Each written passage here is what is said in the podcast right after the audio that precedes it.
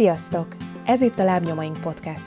Én Steiger Ancsa vagyok, és ezekben a beszélgetésekben a teremtésvédelem, fenntarthatóság, környezettudatosság, én védelem, zöld szemlélet, zero waste, kinek-kinek a számára legtöbbet jelentő címke alá tartozó témákkal foglalkozunk. Tetteink, lehetőségeink, példák. Ezek a lábnyomaink. Tartsatok velünk!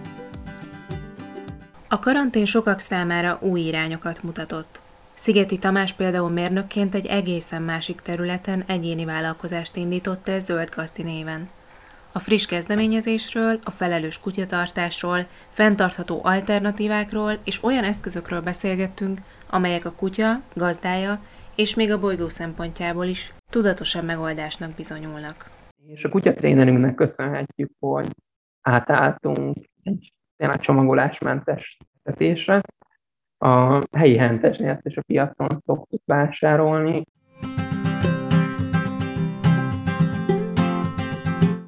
Nagyon sok szeretettel köszöntelek, Tomi.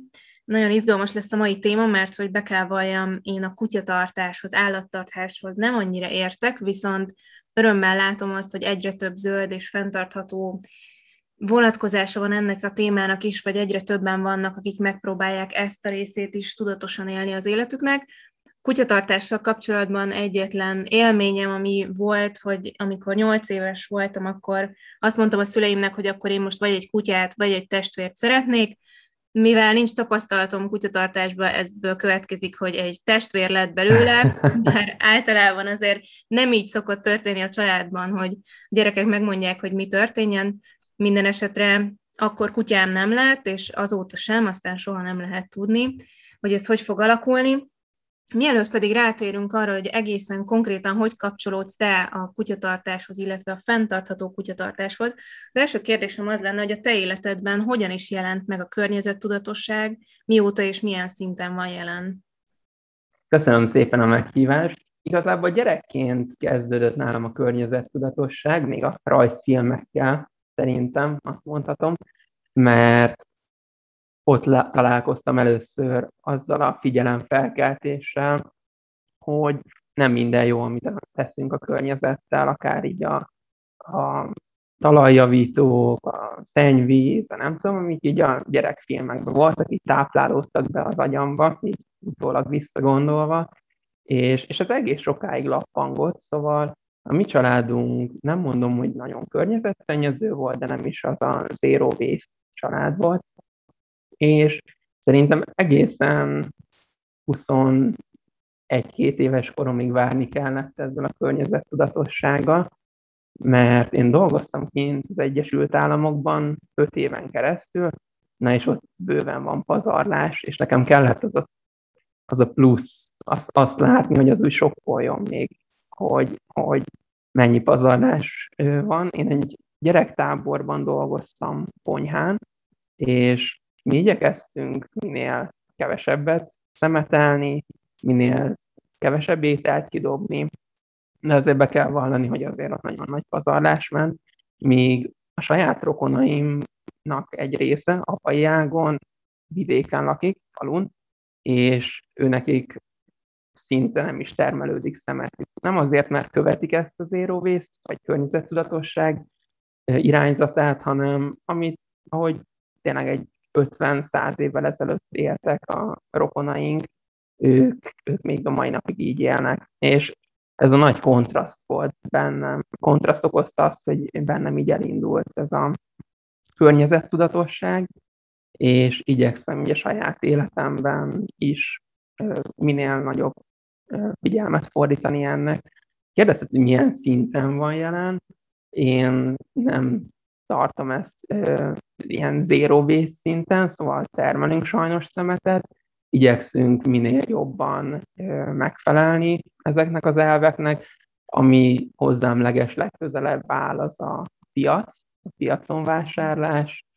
Tényleg nagyon szeretek helyi termelőktől vásárolni, és ebben szerencsére jó helyen is lakunk, szóval szerencsém van, mert egy utcára tőlünk van egy termelői piac, szelektív hulladékgyűjtés, illetve gyakorlatilag a mai témánk is a kutyatartás, és ebbe is igyekszünk minél környezettudatosabbak lenni. Mesélj kérlek akkor a zöld gazdi kezdeményezésről. Honnan jött ez az ötlet, mit is takar pontosan, hányan dolgoztok ezen a vállalkozáson? A zöld gazdi ötlete egyébként egy évvel ezelőtt született meg, amikor örökbe fogadtunk egy kutyust.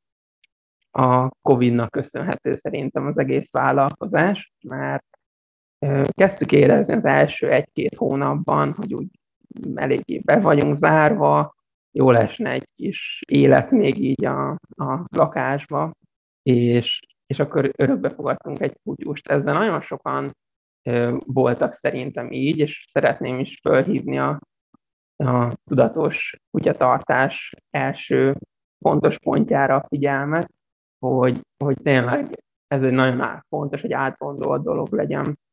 A mi esetünkben ö, is ez egy hirtelen felindulás volt, és, és utána szerencsére a menhelyen se lehetett elhozni elsőre a kutyus, többször kellett megsétáltatni, és több héten keresztül kellett rajta gondolkodni, hogy tényleg szeretnénk-e vállalni őt, tényleg meg tudunk-e neki adni mindent, és ezek után döntöttünk úgy, hogy igen, bele szeretnénk vágni. Szóval nagyon hálás vagyok a Menhelynek, hogy ők is ezt a tudatos állattartást promotálták ezzel.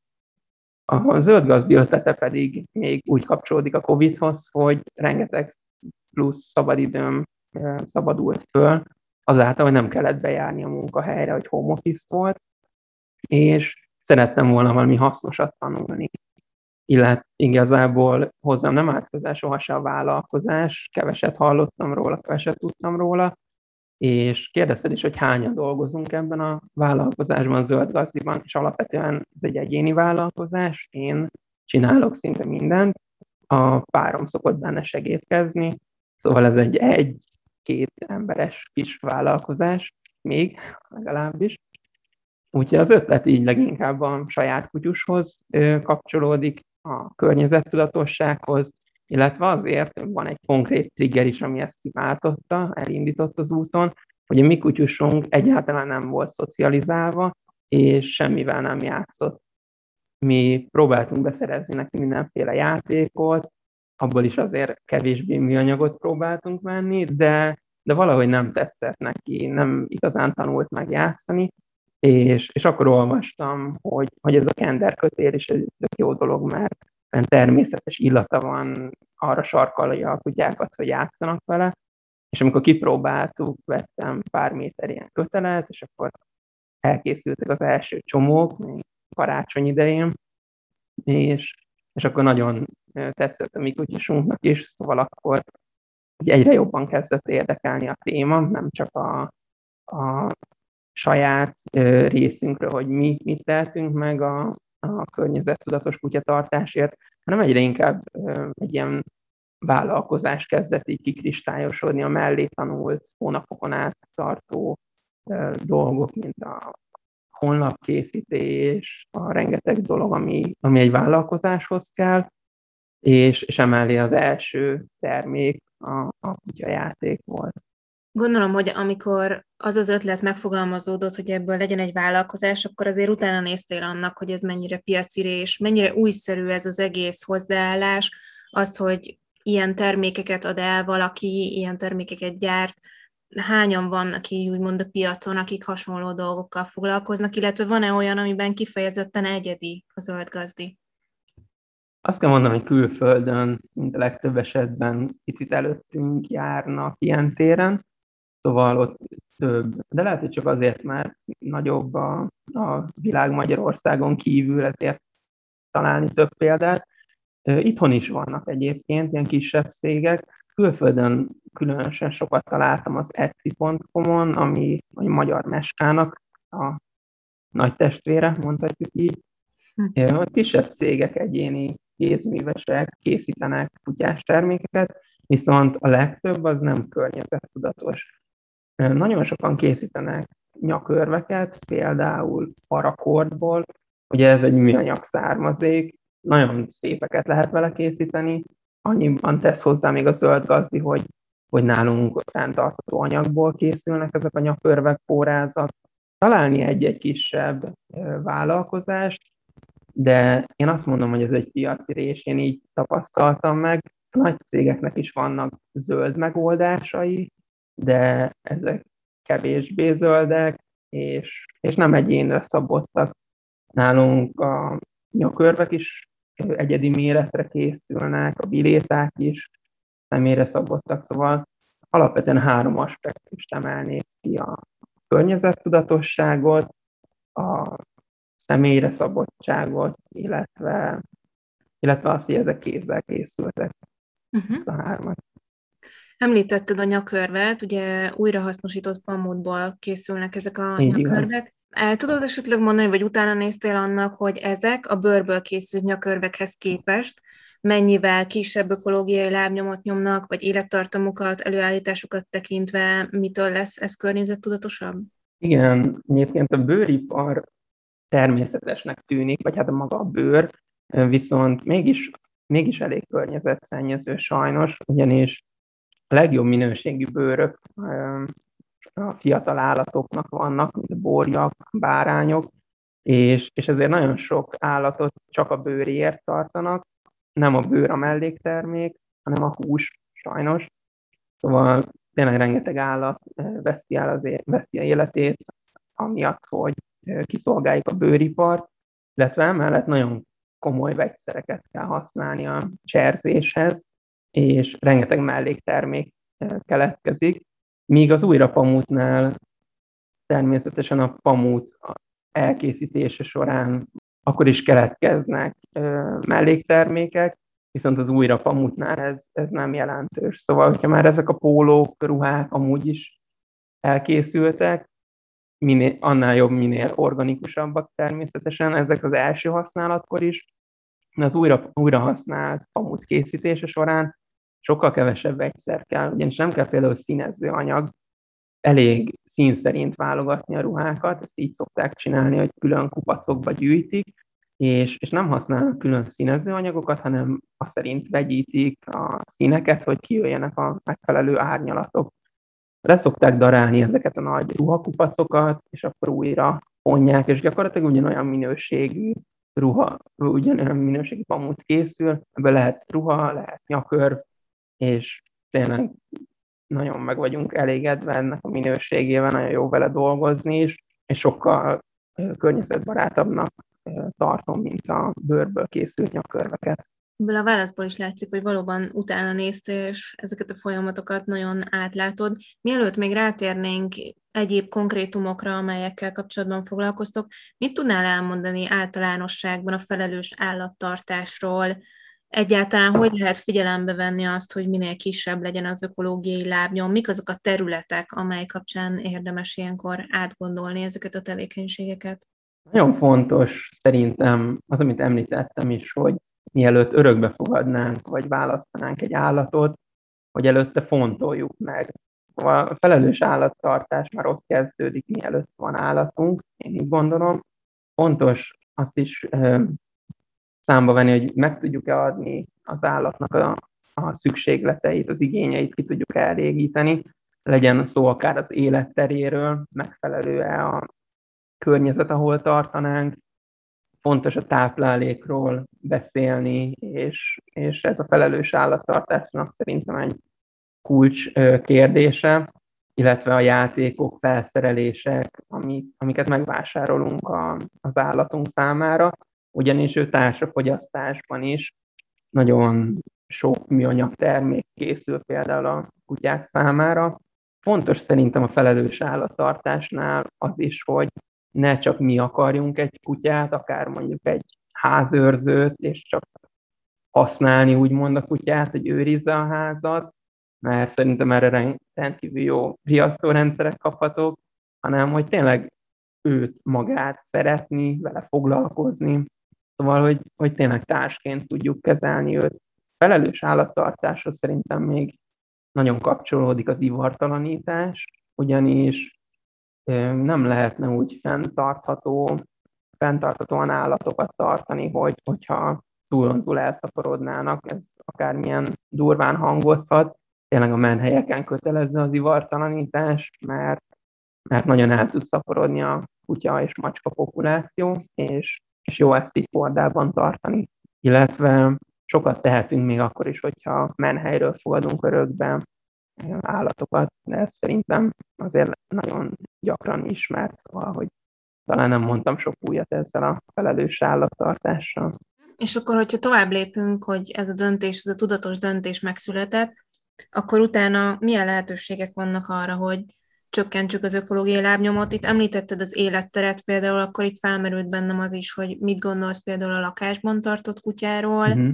Nem is tudom azt például, hogy ti is lakásban tartjátok-e a kutyátokat, vagy ti kertesházban laktok. Igen, szóval, hogy én nekem sosem volt kutyám, és a családunkban is csak a nagymamámnak, aki kertesházban lakott.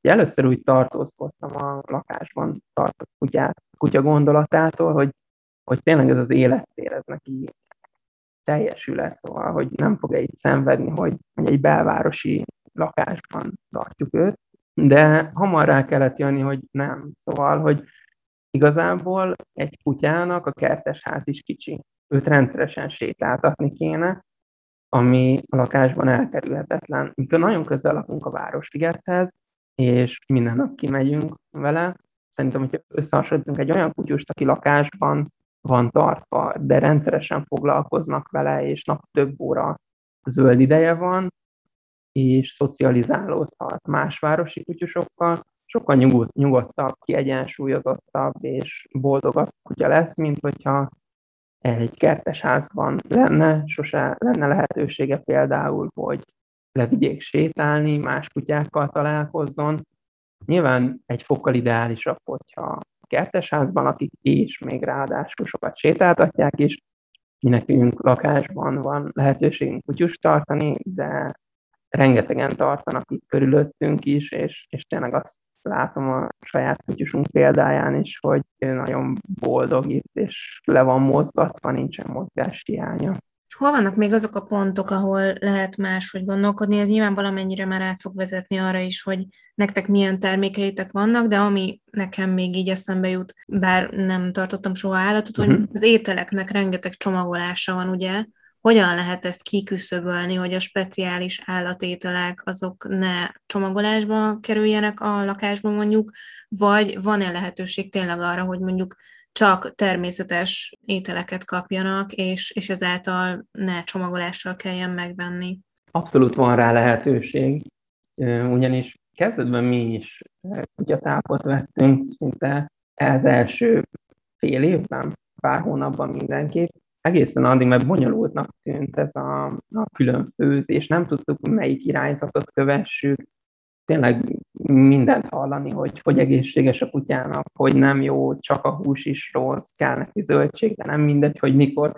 Szóval annyira bonyolult volt, hogy, hogy mi maradtunk a tápnál, de a legelején se a legolcsóbb tápot választottuk, de mégis elszíneződött, képzeld a kutyusunknak a színe, kezdett besötétedni, a tápszínét fölvette, és emellett csak sok csomagolás is, ahogy mondott, hogy nem mindegy, hogy külföldről érkeznek például ezek a konzervek, ezek a, a nagy tápos zacskók, de még hogyha itt van, akkor is rengeteg szemét termelődik vele.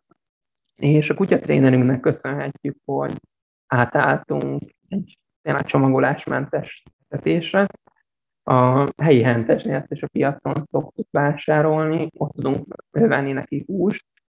Alapvetően még ö, olyan húsok természetesen jók neki, ami például ilyen nyesedék, vagy fontos, hogy ne legyen zsíros, ez, ez különösen fontos, illetve hogy összemérhető legyen a, az állatnak a mérete, vagy például leginkább baromfi, és nem lehet például marhát vagy sertést, de, de hogy a, a hentesnél nagyon sok mindent jó olcsóbban is tudunk megvenni számára, illetve fontos neki, hogy egyen zöldségeket, gyümölcsöket is, megvan pontosan, hogy hány, hány húsnap után van koplalónak, mikor van zöldséggyümölcs, abból hogyan ennek a párom a nagy tudója, de, de mi abszolút e, sikerült nekünk így megoldanunk, hogy csomagolásmentesen e, tápláljuk a kutyusunkat, és sokkal egészségesebb is. Tényleg a bundáján is látszik, a fogaim, mozgásán, úgyhogy reméljük, hogy még nagyon fiatal kutyus, de reméljük, hogy, hogy ezáltal majd tényleg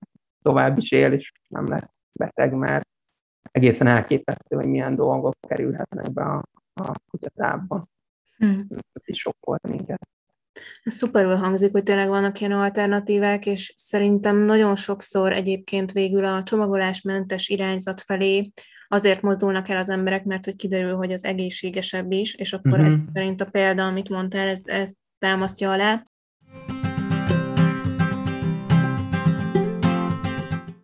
Biztos vagyok benne, hogy akiknek van kutyája, és akik értenek hozzá, már felvetették volna, hogy miért nem hangzott el még, hogy milyen típusú kutyátok van, és hogy hívják, úgyhogy ennek mindenképpen tegyünk eleget, mielőtt elmegyünk. Egy keverék kutyusunk van, 15 kilós közepes termetű kutyus. Elég nehéz megmondani, hogy pontosan milyen fajta. Sokan mondják, hogy sárfej van benne, vagy Shiba Inu. Minden esetre nagyon puha szőre, ezért is kaptam részben a nevét, hogy bundás a kutyusunk. Az elején kevésbé volt szocializálva, de most, most már sokkal-sokkal barátságosabb, békésebb kutyus, és rengeteget szeret futni. Említetted a kutyatrénert. Szerinted része a felelős állattartásnak az is, hogy kérjen az ember szakmai segítséget? Abszolút, mert egy kutyust nem úgy kell nevelni, mint egy kisgyereket például, hogyha bár nekem egyikbe sem volt tapasztalatom, de sokan próbálják meg úgy nevelni a kutyust, és be kell vallanom, hogy ösztönösen nem értünk hozzá. Szóval, hogy lehet, hogy van, aki kutyával nőtt föl, de ő is azért ért hozzá, mert mellette nőtt föl. Szóval nagyon sok mindent máshogy értelmeznek a kutyusok, más szükségletei vannak, nem egy ember. Szóval, hogy nagyon sok emberi tulajdonsága van, de mégse azokra van szükségük, és ehhez erre legjobban szakemberek tudnak megtanítani. Mi azért fordultunk szakemberhez, egyrészt a szocializáció, amit említettem, másrészt a szeparáció is nehéz volt, szóval sok olyan kutyás dologba belefutottunk mi is, ami másoknak is nehézséget okoz, és azóta azt látjuk, hogy a kutyusunk is sokkal nyugodtabb, sokkal lazább, boldogabb, és, és szerintem ez, ez tényleg a mi felelősségünk, hogy nem kerül több energiába ez a néhány változtatás, mégis fontos a kutyus számára.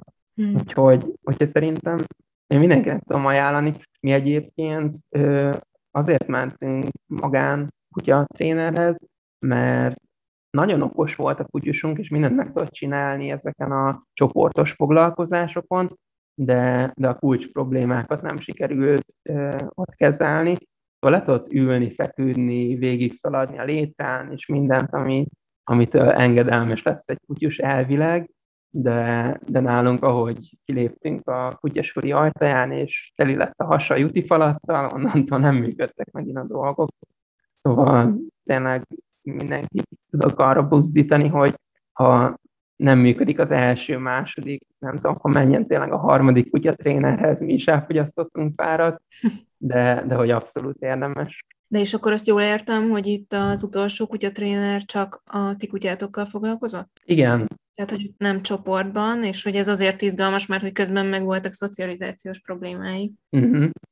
Abszolút, de ezeket ö, tudtuk kezelni egyrészt úgy, hogy a tréner házhoz jött, nekünk nehéz volt a vendégfogadás is nagyon a kutyussal, úgyhogy ő volt a, a vendég, akit úgy kellett fogadnunk, hogy eh, ahogy tényleg a, ő tanította, mert előtte volt egy Skype beszélgetésünk, és, és akkor utána megnézte gyakorlatba is, hogy fontos például, hogy egy konkrétumot említsek, hogy mi fogadjuk a vendéget, és ne az legyen, hogy a kutyus előre szalad, és, és akkor mm. úgymond ő felelős a, a teritoriumunkért, és, és fogadja a betolakodót, mert számára tényleg akár csak a, a szüleim, vagy rokonok, vagy bárki, őket nem ismeri, szóval, hogy számára mindenki egy betolakodó a mi falkánkba és a mi teritoriumunkba, és hogyha mi fogadjuk a vendéget, miközben a kutyus mögöttünk van, hátrébb van, és akár még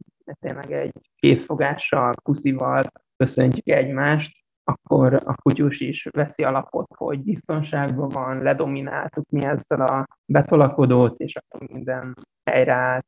Nem pedig az ő felelőssége az, hogy eldöntse, hogy veszélyese, aki most jön, és tényleg sokkal nyugodtabb. Nem tökéletes még, szóval, hogy rengeteget kell tanulnunk, még csak egy éve van velünk kutyus, de, de például ez is egy olyan dolog, amit így sokkal könnyebb volt személyesen kezelni, mint egy csoportos foglalkozáson. Uh-huh. Illetve nem is volt szükség túl sok alkalomra, mert volt egy Skype, meg talán két személyes alkalmunk, szóval, hogy nyilván drágább, mint csoportosan, de nem drágább, mint mondjuk fél évet járni egy kutyasuliba. És a kutyasuliban ez a fenntartható irányzat mennyire jelent meg? Mi nem voltunk olyan nagyon sokat, két kutyasuliban voltunk, nem ezen volt a hangsúly, nehéz eldönteni az igazság, hogy azokban mennyire voltak. Az egyik itt Budapesten volt ilyen belvárosi kutyásoknak egy kutyasuli, ott hangsúlyozták például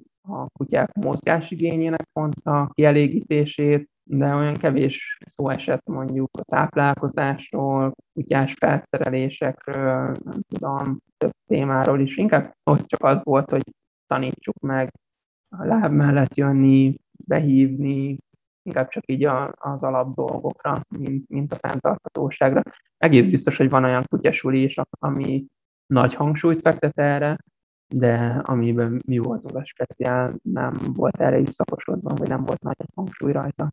Említetted ugye a nyakörvet, nyakbilétát, illetve a játékokat. Uh-huh. Mi alapján találjátok ki, hogy milyen termékeket szeretnétek elkészíteni, árusítani, egyáltalán ti készítitek-e az összes terméket, vagy te, nem tudom, hogy ebben mennyire segít a párod.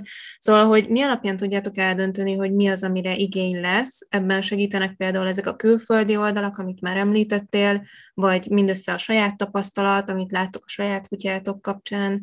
Hogyan áll össze gyakorlatilag ez a terméklista?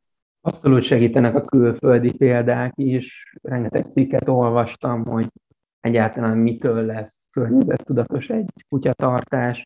Ennek az egyik legfontosabb eleme a kutyakakizacsi, amivel tényleg felszedjük utána a kutyakakit, és ezt nem én készítem természetesen, de fontos az, hogy milyen alapanyaga van, mennyire lebomló valójában, illetve a játékok, mert, mert azok fogyóeszközök, és nagyon sokszor kutya nem fogja kedvelni azt a játékot, természetesen arra sincs garancia, hogy a kenderkötelet kedvelni fogja, de sokkal nagyobb valószínűséggel szeretik a természetes játékokat, ugyanis számukra nem fontos az, hogy milyen színű, az inkább a, nekünk fontos. Szóval, hogy nehéz megsatszolni, akár tényleg 5-10 játékot is vásárolnak kutyus, kutyusnak, és, és aztán utána egyen, ha játszik, vagy, vagy tényleg hamar ö, megeszi őket és szétszedi.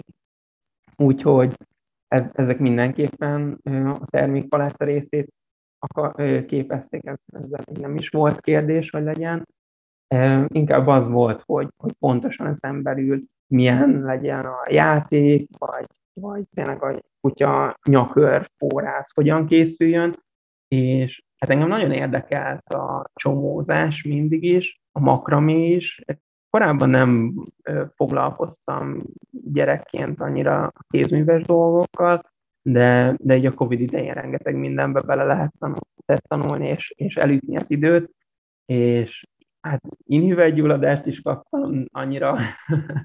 Élveztem tényleg itt ezeknek készítését, meg, meg nem figyeltem annyira magamra, de, de tényleg utána így kikristályosodott az, hogy mi kutyánk is, a szomszéd kutyája is, nem tudom, a kutyás ismerősöknek, melyik, melyek azok a játékok, amik bejönnek, mikből lehetne terméket készíteni, hogy ne csak egy ilyen DIY dolog legyen, ami így a saját szórakoztatásunkra legyen, Szóval abszolút a külföldi oldalak is, amit említettél, saját kutyusunk példája is, és gyakorlatilag ez még nem egy lezárt termékpaletta, úgyhogy abszolút van ötlet a bővítése is. Nem olyan régen indultunk, úgyhogy az volt így elsődlegesen szempont, hogy el tudjunk indulni, és ne további halogatás szüljön még 3-4-5 típusú kutyajáték, mert mert lehet, hogy ez a kezdőszett is bőven elég arra, hogy, hogy meglássuk, hogy mennyire van piaci igény, és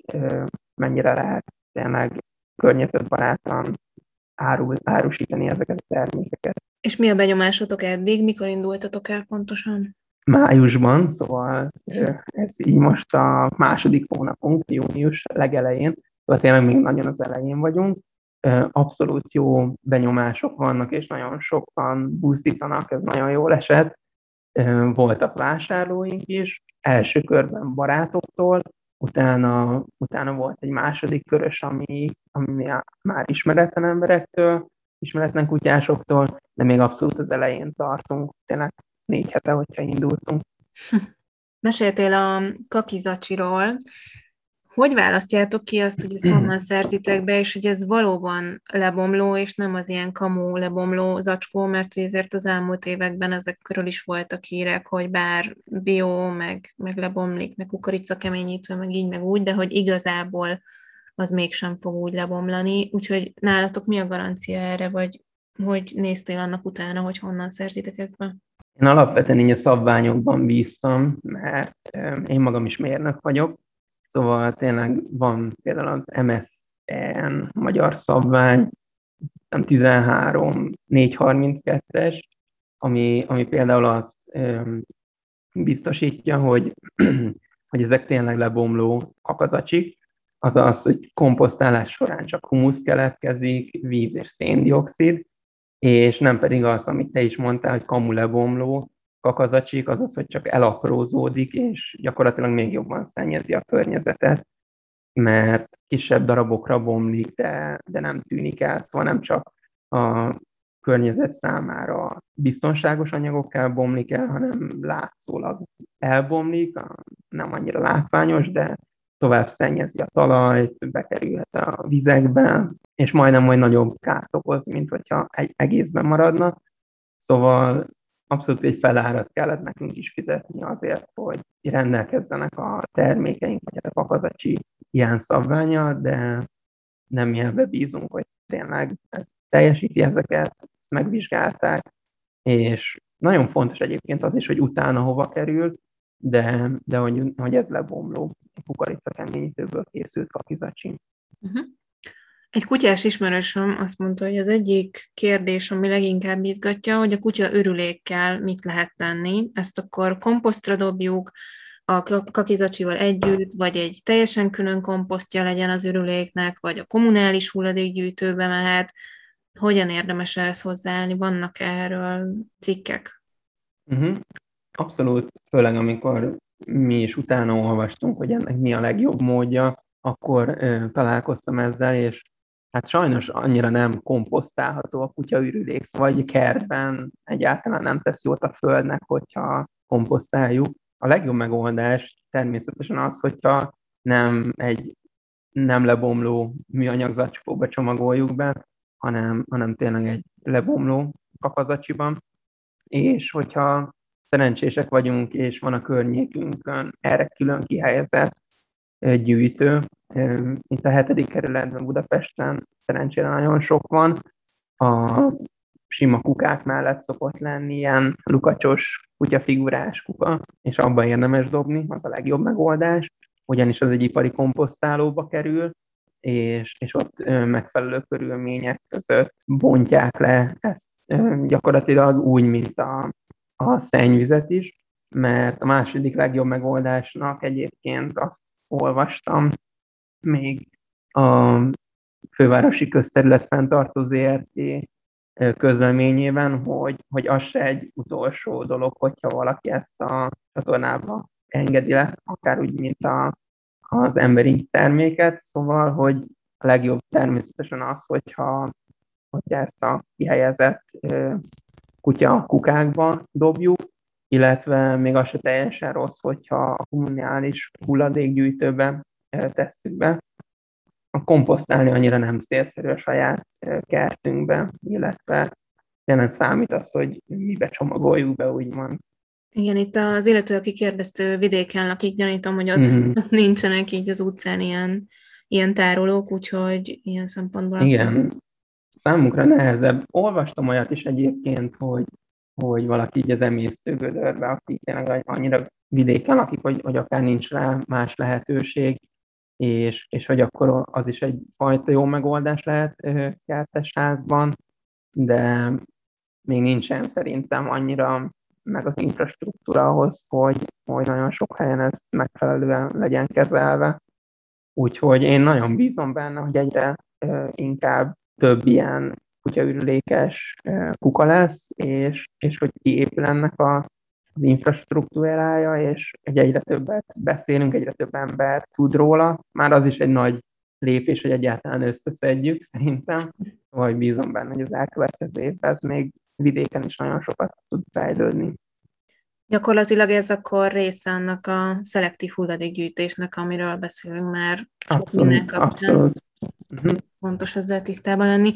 Az ördög ügyvédjeként azért fel kell tennem azt a kérdést, hogy Például azok a termékeitek, ami a jutifalat tartó, vagy kulcstartó, ezek mennyire szükséges termékek? Mondjuk egy jutifalat tartó az alapvetően egy vászonzsák, amiről egyébként azt gondolnám, hogy lehet, hogy olyan háztartásokban, ahol figyelnek ezekre már van egy-kettő, vagy akár ugye nem használt pólókból is lehet ilyeneket, vagy valamilyen kis tárolóból biztos, hogy van otthon. Annyi eszközzel vagyunk körülvéve, hogy vajon miért kell még egy plusz, illetve mondjuk egy kulcstartó, vagy egy biléta, amire azt gondolhatnánk, hogy hát jó, jó, persze nagyon szép, meg személyes, de hogy plusz egy végül is felesleges dolog, vagy plusz egy olyan dolog, ami, amivel azt bővítjük, hogy mennyi eszközt tárolunk a lakásunkban, vagy a házunkban.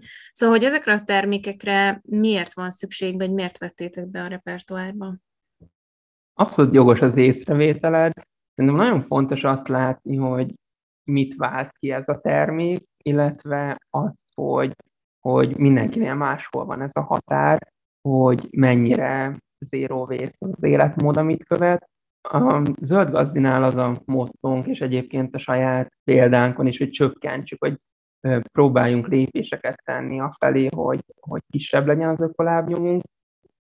Például, hogyha említetted a jutifalat, zacskót, mi kezdetben használtunk másfajta tárolót is a, a falatnak, de sokkal praktikusabb volt, illetve természetesen, hogyha valakinek van otthon olyan, amit használ, akkor neki lehet, hogy nem szükséges, de mégis nagyon sok olyan falat tartó van, ami, ami műanyagból készült, vagy műszálas anyagból, és azokhoz képest, hogyha valaki például valakinek nincsen kutyája, vagy éppen otthon sincsenek ilyen tárolói, vagy ő nem szeretne pólóból készíteni magának, ő neki egy jó megoldás lehet, lehet, hogy másnak ez egy fölösleges dolog. Kulcstartóról pedig azt gondolom, hogy alapvetően van egy igényünk az ajándékozásra, vagy, vagy tényleg a személyes, személyes tárgyakkal körbevenni magunkat, és, és akkor ebből is egy jobb megoldás lehet az, hogy ez fából készült, és tényleg minden tizedik rendelés után elültethetünk egy fát, gyakorlatilag ennek is olyan kisebb az öko lábnyoma. Természetesen, hogyha valakinek ez csak egy pacat lenne, akkor, akkor ő ne vegye meg, de, de nem gondolom azt, hogy annyira fölösleges vagy rossz termékek lennének. Természetesen van olyan a palettán között, ami, ami fontosabb, és van, amelyik talán kevésbé, de ajándékozás szempontjából például hasznos lehet, vagy tényleg csak valaki magánál szeretné napközben is tartani a kutyája fényképét, és akkor, akkor neki lehet, egy jó ajándék, vagy jó ötlet, hogy, hogy legyen egy ilyen kutyás kulcs tartója. Hát tulajdonképpen akkor valahol ez egyfajta átmenetet segít, hogy onnantól kezdve, vagy a hidat képezi a között, hogy van egy olyan alternatíva, amit egyáltalán nem veszünk meg, vagy elengedjük teljesen, illetve veszünk valamit, ami műanyagból van, akkor a kettő között döntsünk úgy, hogy legalább az fenntartható legyen, ha nem tudjuk elengedni. Abszolút ezzel így egyetértek, tényleg, hogy csökkentsük a lábnyomunkat, de ha nem tudjuk elengedni, nem szeretnénk, akkor ez egy megoldás erre. Uh-huh. Hosszú távon terveztek más típusú termékeket gyártó cégekkel, vagy webshopokkal összefogni? Vagy mik a terveitek? Mert tudom, hogy még nagyon friss az egész, és nyilván majd az igény alapján is fogtok változtatni, vagy gondolkodni nagyobb dolgokban, de van esetleg már most olyan ötlet, ami kikristályosodott? Tényleg mi nagyon az elején vagyunk, de ugye hosszú távon szerintem az étel, kutya ételek lehetnek az, ami, az elején is beszéltünk, hogy, hogy ez egy nagyon fontos dolog. Lehet akár egy ilyen, nem tudom, be, behozni valahogy a, a zöld gazdi világába is, és, és például erre még nincs megoldásunk, vagy más gyártócégekkel is akár, ezen még úgy kevesebbet gondolkodtam, így az elején bevallom, de, de például itt a juti falatok hallottuk mástól is, a, a trénerünk is javasolta, hogy akár hogyha húst kiszárítanak, az, az is lehet egy jó juti falat, és teljesen fölösleges ilyen pár ö, maréknyi juti falatot külön becsomagoltam megvásárolni, de, de ennek a, a lehetőségei még nem adottak, hogy, hogy mi például ilyeneket készítsünk, vagy akár lehessen kimérős boltunk, ahol lehetne ilyen szárított juti falatot venni. Szóval, hogy, hogy rengeteg lehetőség van akár más cégekkel összefogni, de, de tényleg ezek a nagyon hosszú távú tervek még. Igen, ahogy azt említetted, nekem is eszembe jutott a csomagolásmentes bolt, vagy legalább az a része, hogy már meglevő csomagolásmentes boltokba szállítani uh-huh. ilyen termékeket, mert talán ez még annyira nem jelent meg a boltokban. Ez igaz. Ez tényleg. Uh-huh. Köszönöm az ötletet. már, már örülök, hogy akkor hasznos volt majd beszélgetés. Abszolút. Ti tagjai vagytok egyébként valamilyen fenntartható állattartó közösségnek, vagy honnan inspirálótok, kikkel tudtok beszélgetni ezekről a témákról? Tagjai nem vagyunk ilyen társaságnak, de amit kiemelnék, meg szoktam olvasni, az a zöld ebb, zöldet.hu, az, az egy ilyen társaság, és például ők szoktak oktatásokat tartani gyerekeknek, vagy, vagy tényleg érdeklődő felnőtteknek is, hogy milyen az a feledős kutyatartás. Ők szokták például fölhívni az önkormányzat figyelmét is, hogy mik a kutyások, és mik a nem kutyások igényei is. Az a szimpatikus bennük, hogy nem csak a kutyások érdekeit képviselik, hanem inkább a, a minél jobb együttélés a városban, és, és például felhívni a figyelmet, hogy hol van szükség még akár ilyen kutyakaki tárolóra, mint ami, amiről beszéltünk korábban a, az elhelyezés kapcsán. Szóval, hogy őnek is szoktak lenni nagyon jó cikkeik, illetve például nyújtanak segítséget azoknak is, akik hozzánk hasonlóan Covid idején fogadtak örökbe kutyust, viszont nincsen segítségük, hogy egyre jobban vissza kell menni home office-ból, hol helyezzék el a kutyusokat, hogyan szoktassák rá az egyedül létre. Szóval, hogy nagyon sok olyan társadalmi problémával foglalkoznak, ami nagyon pozitív és, és nagyon nagy érték szerintem. Őket emelném ki A vállalkozásotok neve ugye zöld gazdi, amiben nincs benne a kutya semmilyen formátumban, ezért az a kérdésem, hogy várható-e esetleg, hogy kiterjesztitek itt a repertoárt és a fókuszt más állatok felé is, vagy azért alapvetően meg fog maradni az, hogy a kutya van a középpontban? Kezdetben azért került ugye a kutyus középpontban, mert nekünk kutyánk van, de ahogy említettél, nincs benne a nevében, és nagyon sok ismerősünk, aki meg macskás, ugye két tábor, ők, ők kérdezték is, hogy, hogy miért nincsenek macskás játékok, vagy, vagy éppen miért nem készítek kaparófát, vagy mászókát, nem tudom. Tehát tényleg rengeteg olyan ötlet van, ami így utólag szerencsés is, hogy nem szűkítettük le, szűkítettem le így a, a vállalkozást esetleg csak a kutyákra, szóval később abszolút lehet. Egyébként a párom készített a anyukája madarának, a papagájának egy ilyen kenderkötélből egy ilyen mini játékot, szóval már a madarakra is gondoltunk, de így mhm. más állatok még nincsenek bevonva egyébként. De abszolút ez is a közép-hosszú távú terveink része, hogy készítsünk macskáknak, papagájoknak, lovak számára szoktak még ezt a külföldi példán láttam kötőféket készíteni.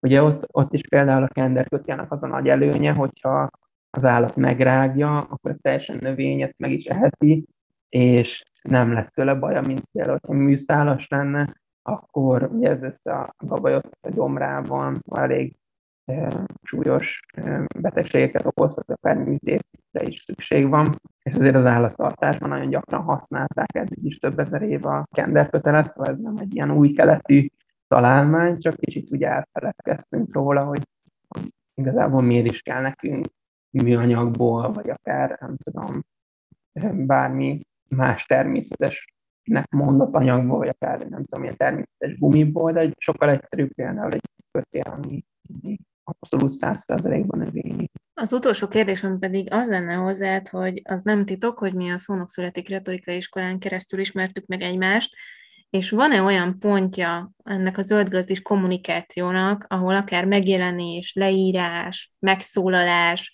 bármilyen fajta kommunikációs szempont, vagy kommunikációs terület kapcsán eszedbe jutnak olyan dolgok, amiket ott tanultál, és tudatosan használod? Abszolút ilyen, a, amit például a prezentálás során tanultunk a szónak születiknél, ugye nagyon nagy hangsúlyt fektettetek a prezentációra, és itt a zen, az most kevésbé hangzott, de az nagybetűvel írva, könyv címe is, szóval a kép is a szöveg összhangja, ugyanis pár hete kezdtem el építgetni a Facebookon, Instagramon a zöldgazdis oldalt, és ott is gyakorlatilag ugyanaz az elv, mint ahogy egy prezentációt készít az ember, hogy egy megragadó, tényleg az üzenetet képviselő képet választunk, és, és emellé illő szöveget. Szóval a közönséghez szólás az, az gyakorlatilag ugyanaz, még hogyha nem kell megszólalni Instagramon, Facebookon feltétlen, vagy akár csak a, a weblapon, de ez az, amit úgy átemeltem, vagy gyakran igyekszem átgondolni, hogy pontosan mire van szüksége a közönségnek, akit te célzunk ezzel, illetve hogy, hogy minél inkább azt az üzenetet képviselje a kommunikációnk, amit, amit szeretnénk.